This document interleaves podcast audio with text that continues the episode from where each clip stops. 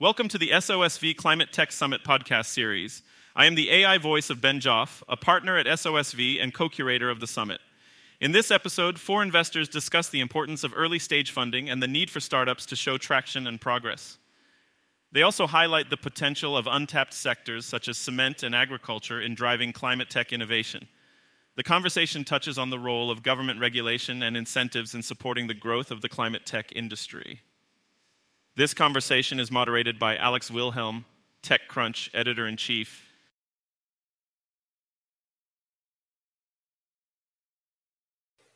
Hello, everyone. My name is Alex, and I'm here from TechCrunch. Welcome to the first check into climate tech panel. We have an absolutely amazing collection of people. I'm going to give them each a quick introduction before we start. Uh, we have Laurie Menoud, a founding partner at AtOne. Laurie, hello. We also have Stephanie Dorsey, a founding partner at E Squared JDJ. Hello. And then we have Corinna Chen, a partner at Material Impact. Hello. And then we also have Dr. Pae Wu from here at SOSV and IndieBio. Pae, how are you? Hey.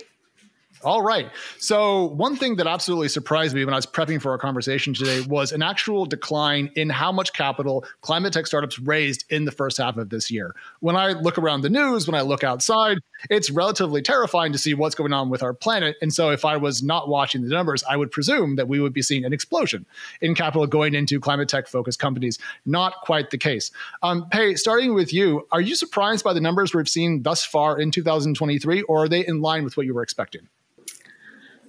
I think we're we're seeing uh, maybe a bit of slower activity, but as we're coming into this final quarter of the year, um, activity has picked up, and and we are seeing much more um, interest in in investing in in these super important companies. All right, and then Corinna, over to you. Are you seeing the same thing, kind of an acceleration or an uptick as we moved past the halfway mark of 2023? I definitely am. I feel like for a lot of firms that perhaps were cautious and sat out in 2022, you know, after about a year and a half, you know, we had to kind of decide to move forward. So I've definitely seen an uptake in the second half of 2023. And I'm really hopeful that the trend will continue in 2024, especially as we see some of the markets open up with a couple of key IPO offerings. Even though it's in a different industry, it's all indicator that maybe things are kind of moving a little bit forward. All right. And then, Stephanie, I know that your firm has an ag focus to it, so it's slightly more focused than some of the broader climate tech funds. But what are you seeing on the ground? Are things looking better than the 40% decline we saw in the first year, first half of this year in the back half of 2023? Yeah, I would say the same. You know, really no one's insulated from the broader global markets, but you do see that um, the strong startups are still able to raise. It is a more challenging fundraising environment across the board, but you're seeing that the opportunities are really broadening on the macro point about you know you can't kind of outrun where the overall market is is climate tech investing and climate tech startups doing better worse or kind of in line with the market as a whole stephanie yeah, so the data actually suggests that they're doing better. It's a bit more resilient. So that's the, you know, promising part there. So hopefully we could keep that up. No, I'm encouraged by that. Um, Laurie, I'm curious about what you're seeing in terms of uh, different stages, because we're talking about an aggregate figure from the first half of this year, a 40% decline. But inside of that, there's pre-seed, there's seed, there's you know middle, late stage. So when you look at the different stages of climate tech companies in your portfolio and outside, um, where is there the most activity, and where are things the healthiest from a venture perspective?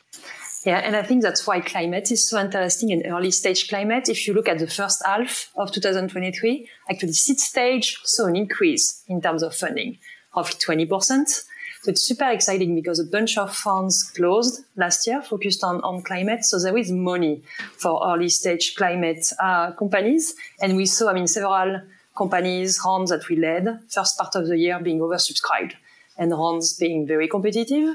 So it's really exciting. I think the hard part is for later stage uh, companies. I mean, Series C, Series D, it's it's really tough. It Takes well, I mean, a while to raise funding, and there is not a lot of money available for later stage uh, climate uh, tech companies.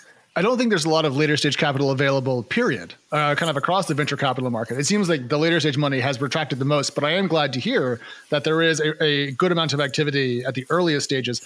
Pae, um, Laurie mentioned competitiveness inside these rounds. Is that changing the pricing dynamics that you're seeing inside of early stage climate tech companies? I think we are seeing generally pricing is is is not changing a huge amount.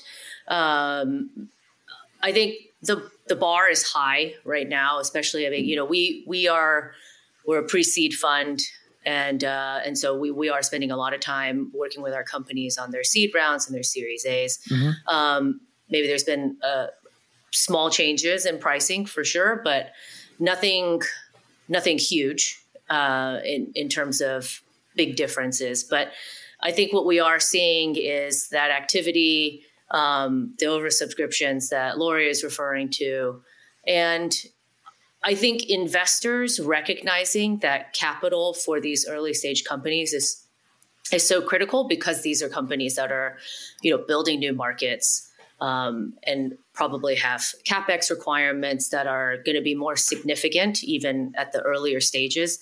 And and so that recognition is is leading to better capitalization earlier on all right, and then Corinna, I want to get you in on the same question about kind of how competitive rounds are from your perspective and uh, how much that's moved prices, um, just from kind of your perspective point.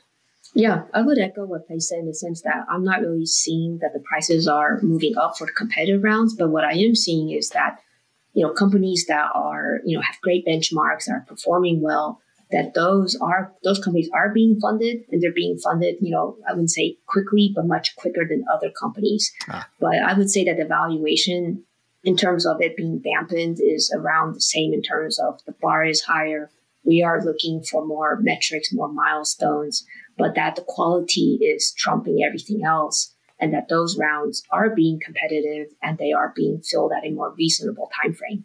Okay. I want to get to where the bar is for the founders in the audience in a second. But Stephanie, one more question on kind of the, mechanics of where fundraising is today. Um, I've spent a lot of time in my career watching the startup world um, through different cycles and over longer than I want to admit in public. Um, I've seen different funding mechanisms become popular. Convertible notes were the hottest thing for a while. Then everyone started to use safes. So when you're looking at early, very early rounds today, what is the main um, fundraising mechanism that founders want to use to both raise money and also protect their own um, stake in their business? Yeah, I would say it's pretty common to see safes and convertible notes. You really don't start seeing the price equity rounds until Series A. Okay, and uh, but no no changes there. Nothing that founders should kind of watch out for. There might be a tripwire or anything to stumble upon. Yeah, not really on the the instrument itself. Okay, good. So if you want to raise a price seed round, don't do it. Because apparently yeah, no one wants that. Actually, Stephanie, just on that point, um, I saw some data that said that in safe rounds we are seeing more uh, caps, more discounts, and other more you know investor friendly terms as the funding market has changed. Um, are you seeing more investor protection and kind of investor friendly terms in those safes and convertible notes in the market today? Yeah, you know, I've read a lot about that too, but I haven't really seen it reflected in the rounds that, you know, I've come across. Maybe it's different in food and ag, but it seems like, you know, the terms are pretty much the same. It's just you're seeing, at least in food and ag, a little bit lower prices. So I would say at most around 15% um, lower valuations. All right. And then, Pae, same question to you about um, discounts, caps, and other things for safes and convertible notes. Anything that founders should be expecting and maybe notes on what's too much? We are seeing some slight changes. Okay, look, this is very different from 2021. I'll just say that really clearly, right? So, yes. uh, so the the standards from 2021 are um, aren't aren't as applicable these days. Like when we're looking at notes, for example, or, or safes, um, we are starting to see these. Uh, mechanisms that investors are bringing in that maybe were more familiar uh, in the early 2000s um, related to liquidation preferences, um, maybe even larger discounts, things like that. Uh, but I don't think that anything is untoward, and it's it's mostly just a reflection of investors. I think being more thoughtful about how they want to deploy their capital. Frankly, the competition is great out there. There's amazing companies. Uh, the the feeling of optimism that I have is that there's so many people who want to start companies to solve this problem. That is a good thing. And with competition does come, I think, a little bit of di- different uh, different motivations, not, not motivation, sorry, but um, incentives. Incentives, thank you. And and so that is being reflected in some of the documents that that we're seeing. All right. So, Laurie, a founder comes to you and says, Hey, you know, my seed round's looking like um, a $5 million cap on my safe, and the lead wants a 25% discount on this.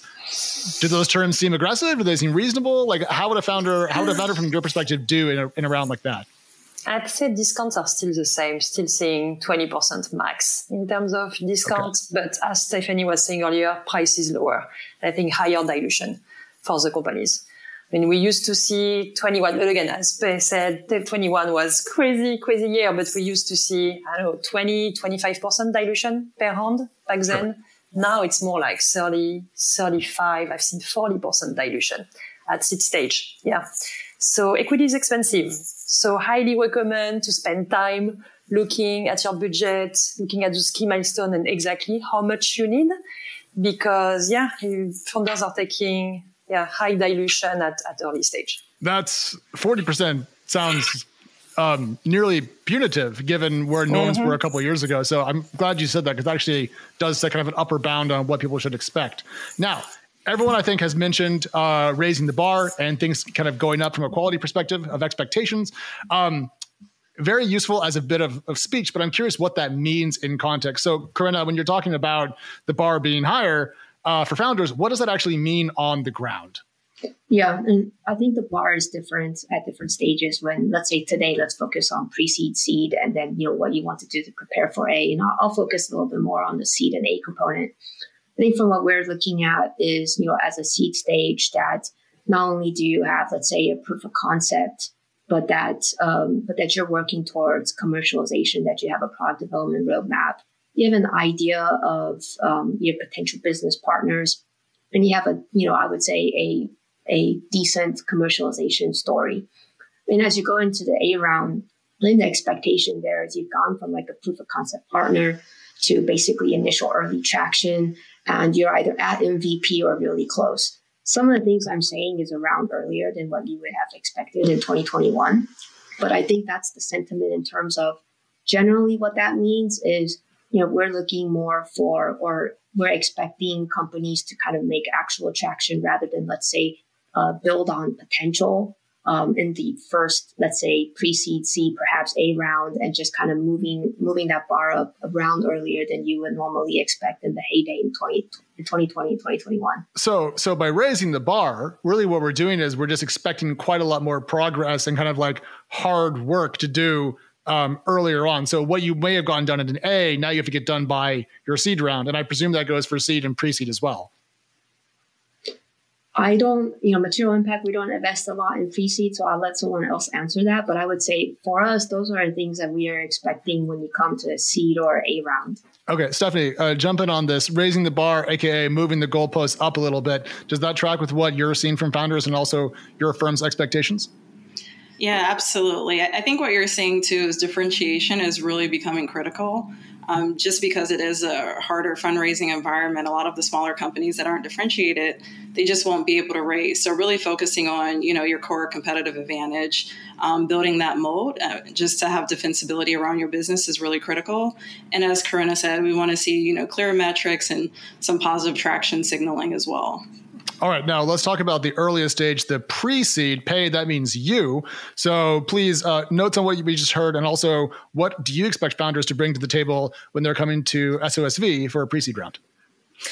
Yeah, I mean, what I think one thing that we really counsel our founders on is that this really isn't about story anymore. And even for us, so we we will take companies, we'll we'll start investing in in companies that are still paper ideas. That's okay for us because we're we're extremely comfortable with technology risk. Um, we're extremely comfortable working with uh, first time founders.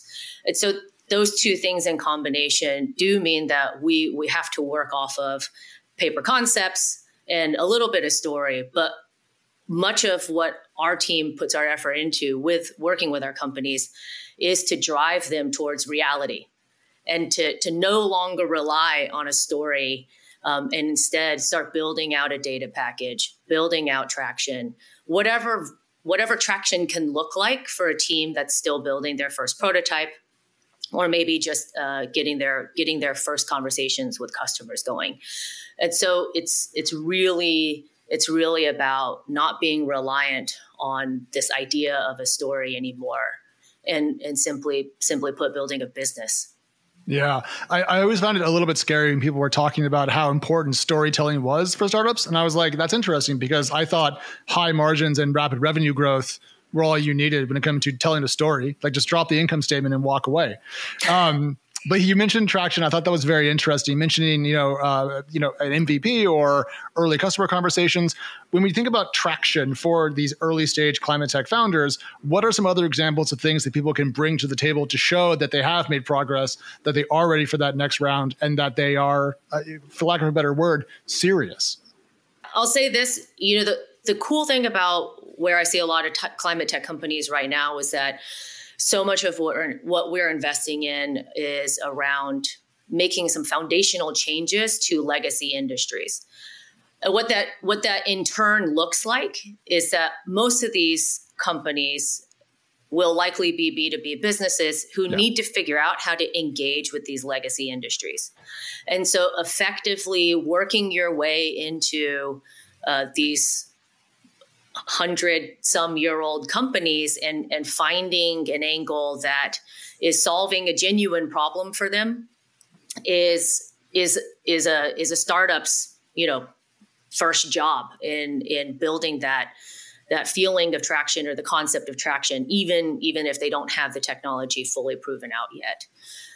And that is where a little bit of you could maybe call it storytelling is involved and that's because you have to be able to convey to these maybe conservative legacy industries ah. what the possibilities are in the future if this technology works and then in turn convince them to work with you in some way some kind of partnership some kind of collaboration and if you're able to do that effectively then what you're showing to the investor is that yeah, there's a problem that's being solved and that there can be an income sheet sometime, hopefully in the near future. Got it. Okay, so it's it's pre-income statement, but certainly there are material things you can do that show that you are not miles from that, but maybe more like months or quarters away. Okay, um, Laurie, I want to bring you in here and get your perspective. I know that you're currently over in Europe, so same kind of a, a landscape over there actually Europe, but still focus on the US.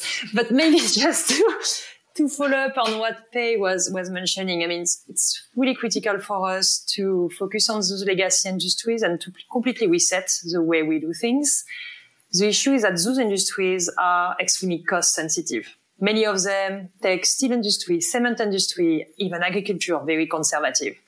And there are a bunch of solutions that are brought to the market with some green premium. And ultimately, mm. I don't believe in green premium. So with that one, we focus a lot on unit economics.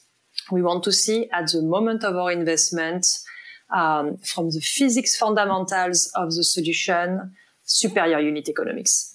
Meaning that the solution ultimately is going to be at least at cost parity, if not cheaper than incumbent technologies on the market, just to make it a no-brainer for those industries to adopt the solution because I mean we need to act now. We don't have 30 years in front of us if we want to to stop this increase of of temperature. So we need to to really reset those industries now, and we need to make it easy for them to to adopt those solutions.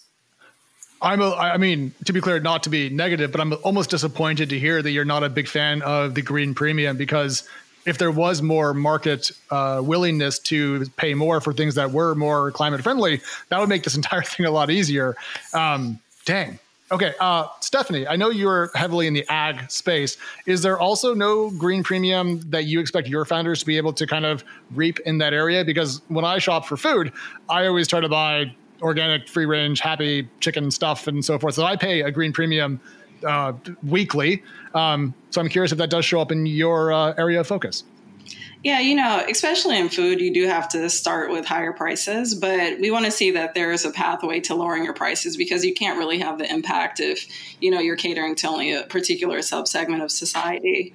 Um, and particularly with farmers too, I mean, it's skinny margins, and so they really want to see something that has ROI um, relatively quickly, and they don't really want to experiment with things that may or may not pay off either sometimes. And so we want to see that, you know, for instance, if they've actually gotten engagement from farmers and they've been able to do demos or pilots and they might start more expensive, there's still a pathway to be able to lower prices. I just realized how hard of a sector ag must be from a venture perspective because farming margins are relatively slim. Grocery store margins are famously like 0.5% or whatever. Where where is the margin in the ag sector that leads to venture style businesses? Like I, I'm I know this is a little bit off topic, but I'm perplexed and very curious. Yeah, it really ranges. So, you know, the good thing is that companies that do have slim margins, they're looking to expand those margins, right? And so, for instance, we've invested in grocery tech that improves, you know, inventory management, order management, analytics, it's POS systems, and um, just sort of the full range of things, and also reducing food waste. And so, what they're able to do is actually enhance the margins of grocery stores. And then you also see with farming too, it really, um, you know, the resource inputs are really expensive. So if you can lower those inputs by having more sustainable farming practices, then that actually is a huge sell for farmers. Ah, so it's not about capturing existing margin; it's about using technology to expand margin while also doing good. Okay. Mm-hmm. Okay, that actually makes I take it all back. That makes perfect sense. I understand. Thank you for that. Sorry, I was just missing a trick somewhere in that in that in that process.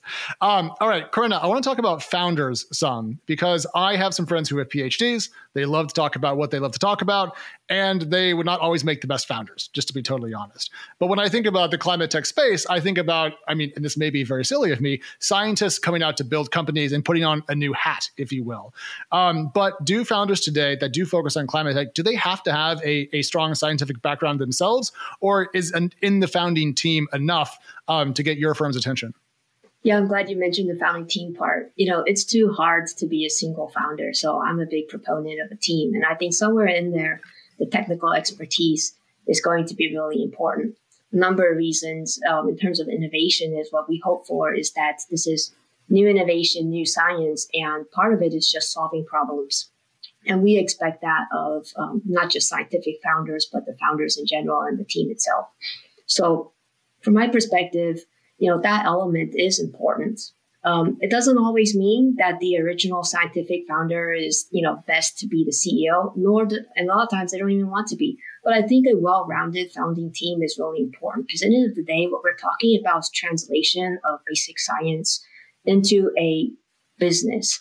And you want that IP to be valuable. You want that innovation to be valuable. And to do so, you have to understand and also highlight the business model, what you're trying to do, so that you can articulate value proposition, competitive advantage, and meeting those customer needs. So at the end of the day, it's extremely vital. Is it the only thing? No, because you need in the end of the day to basically work towards a business. And, you know, and that I think goes back to what Pae said earlier in terms of working towards reality. Yeah, I was going to bring Pae in, so thanks for that really very convenient segue. But in the IndieBio realm of SOSV, I presume that you're dealing with a lot of folks who do have a pretty in depth scientific background.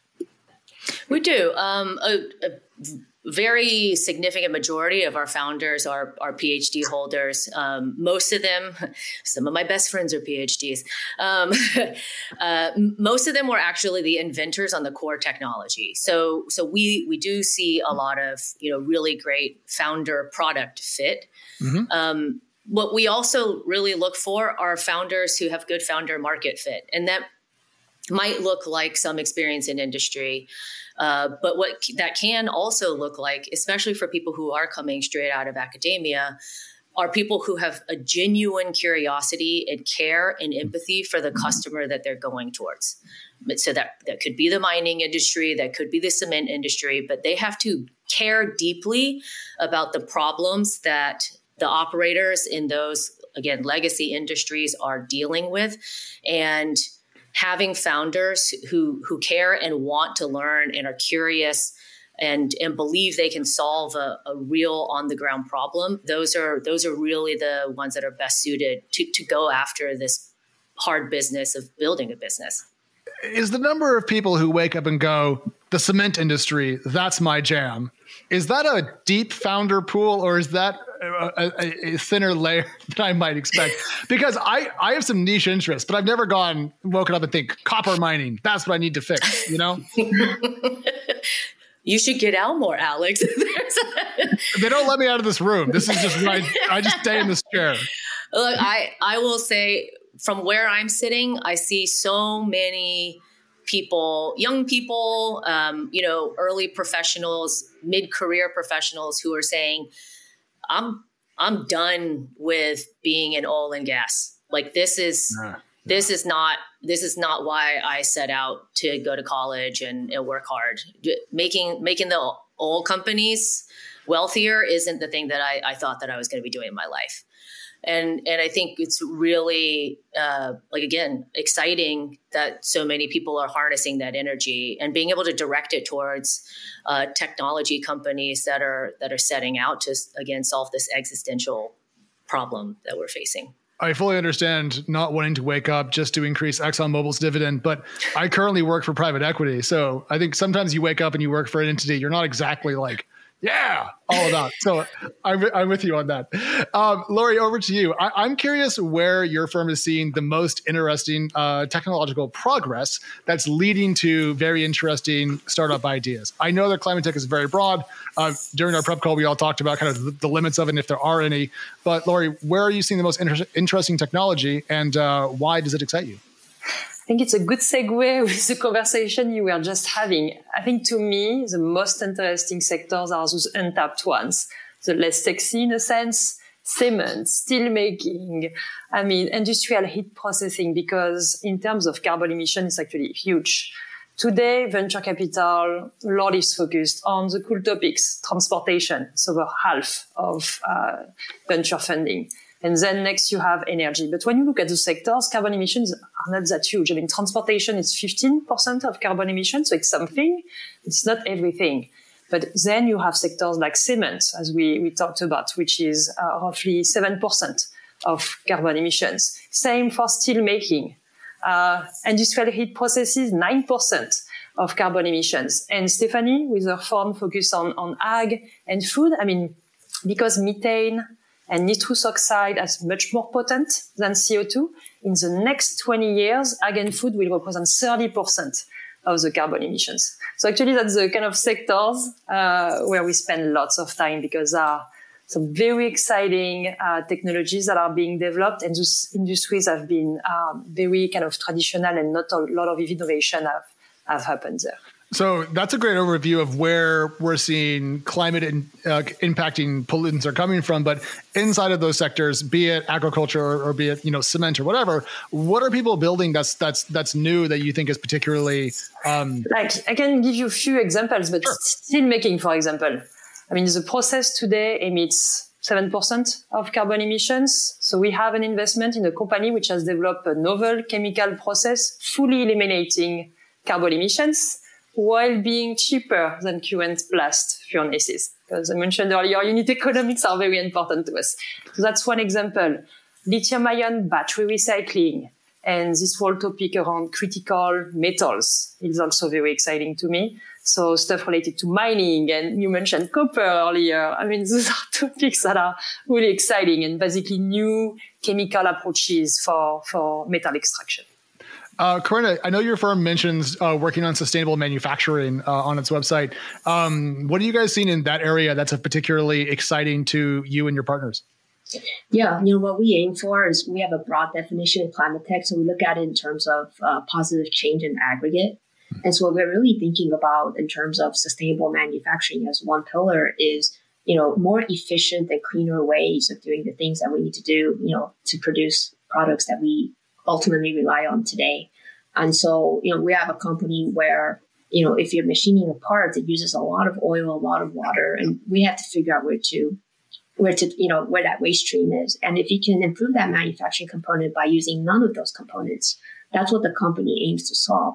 And so, you know, we're focused on also looking at um, climate tech opportunities that are not only in manufacturing, but also in other spaces in terms of mobility um, or even the fashion textile industry, which we have a number of investment in as well. Which is what we're talking about is can there be energy savings? Can there be water savings?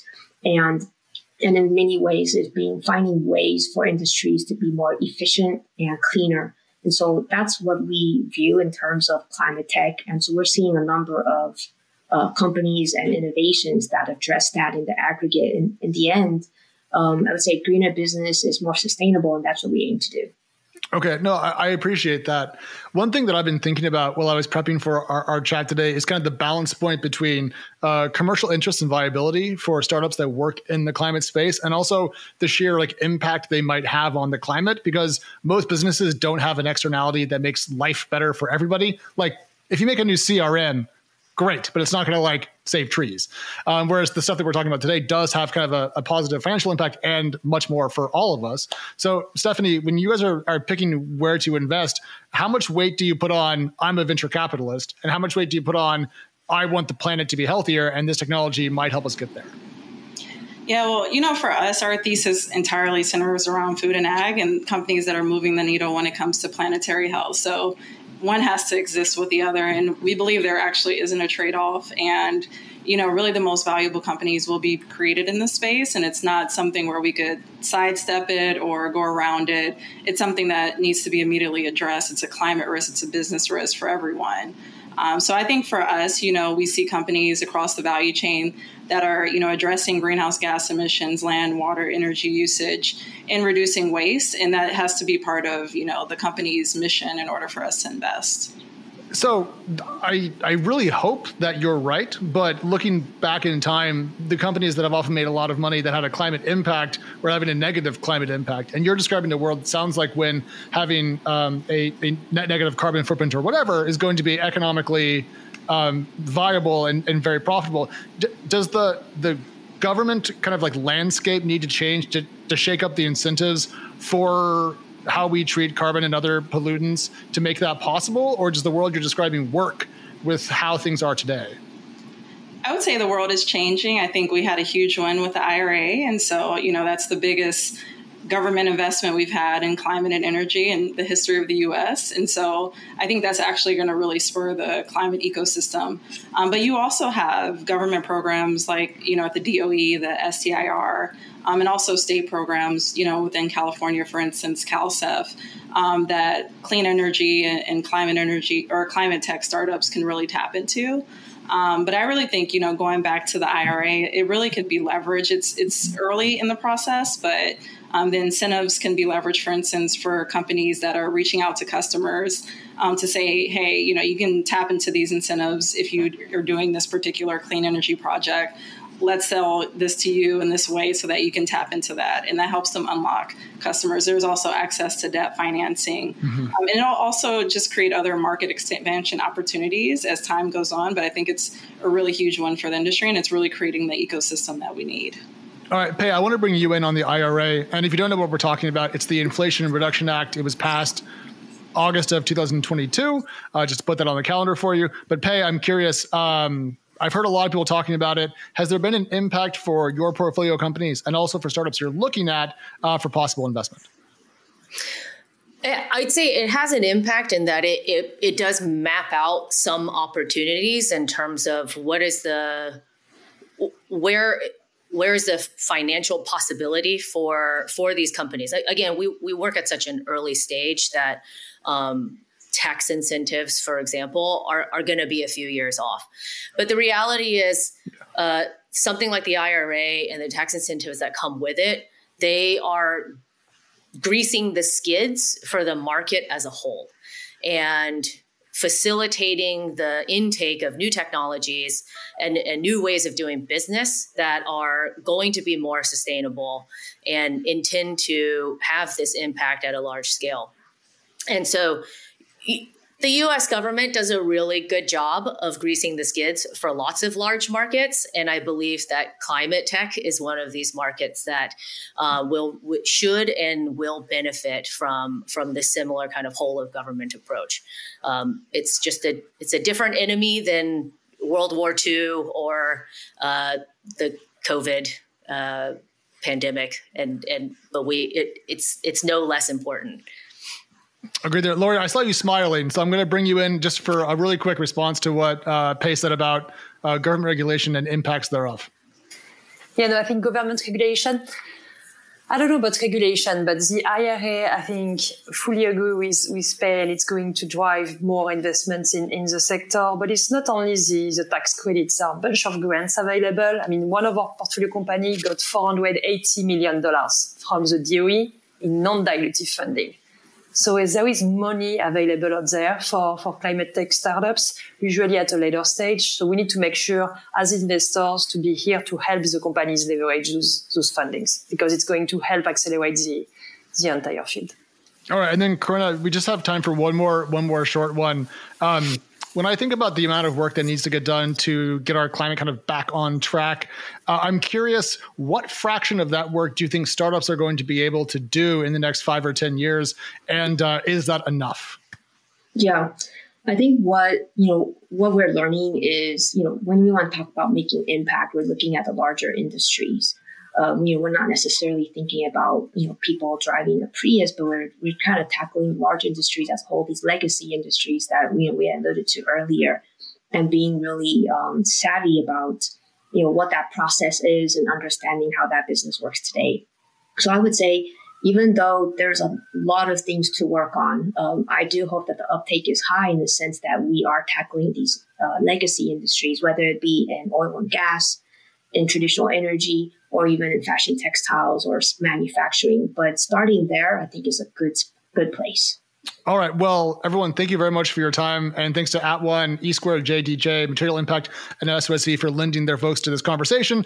Uh, if you are raising early stage capital in climate tech, I hope that was useful. And please keep working because it's a billion degrees in the Northeast today. And I would like it to be back to normal because I am sweating. Thank you all very much. And we'll hand you back over.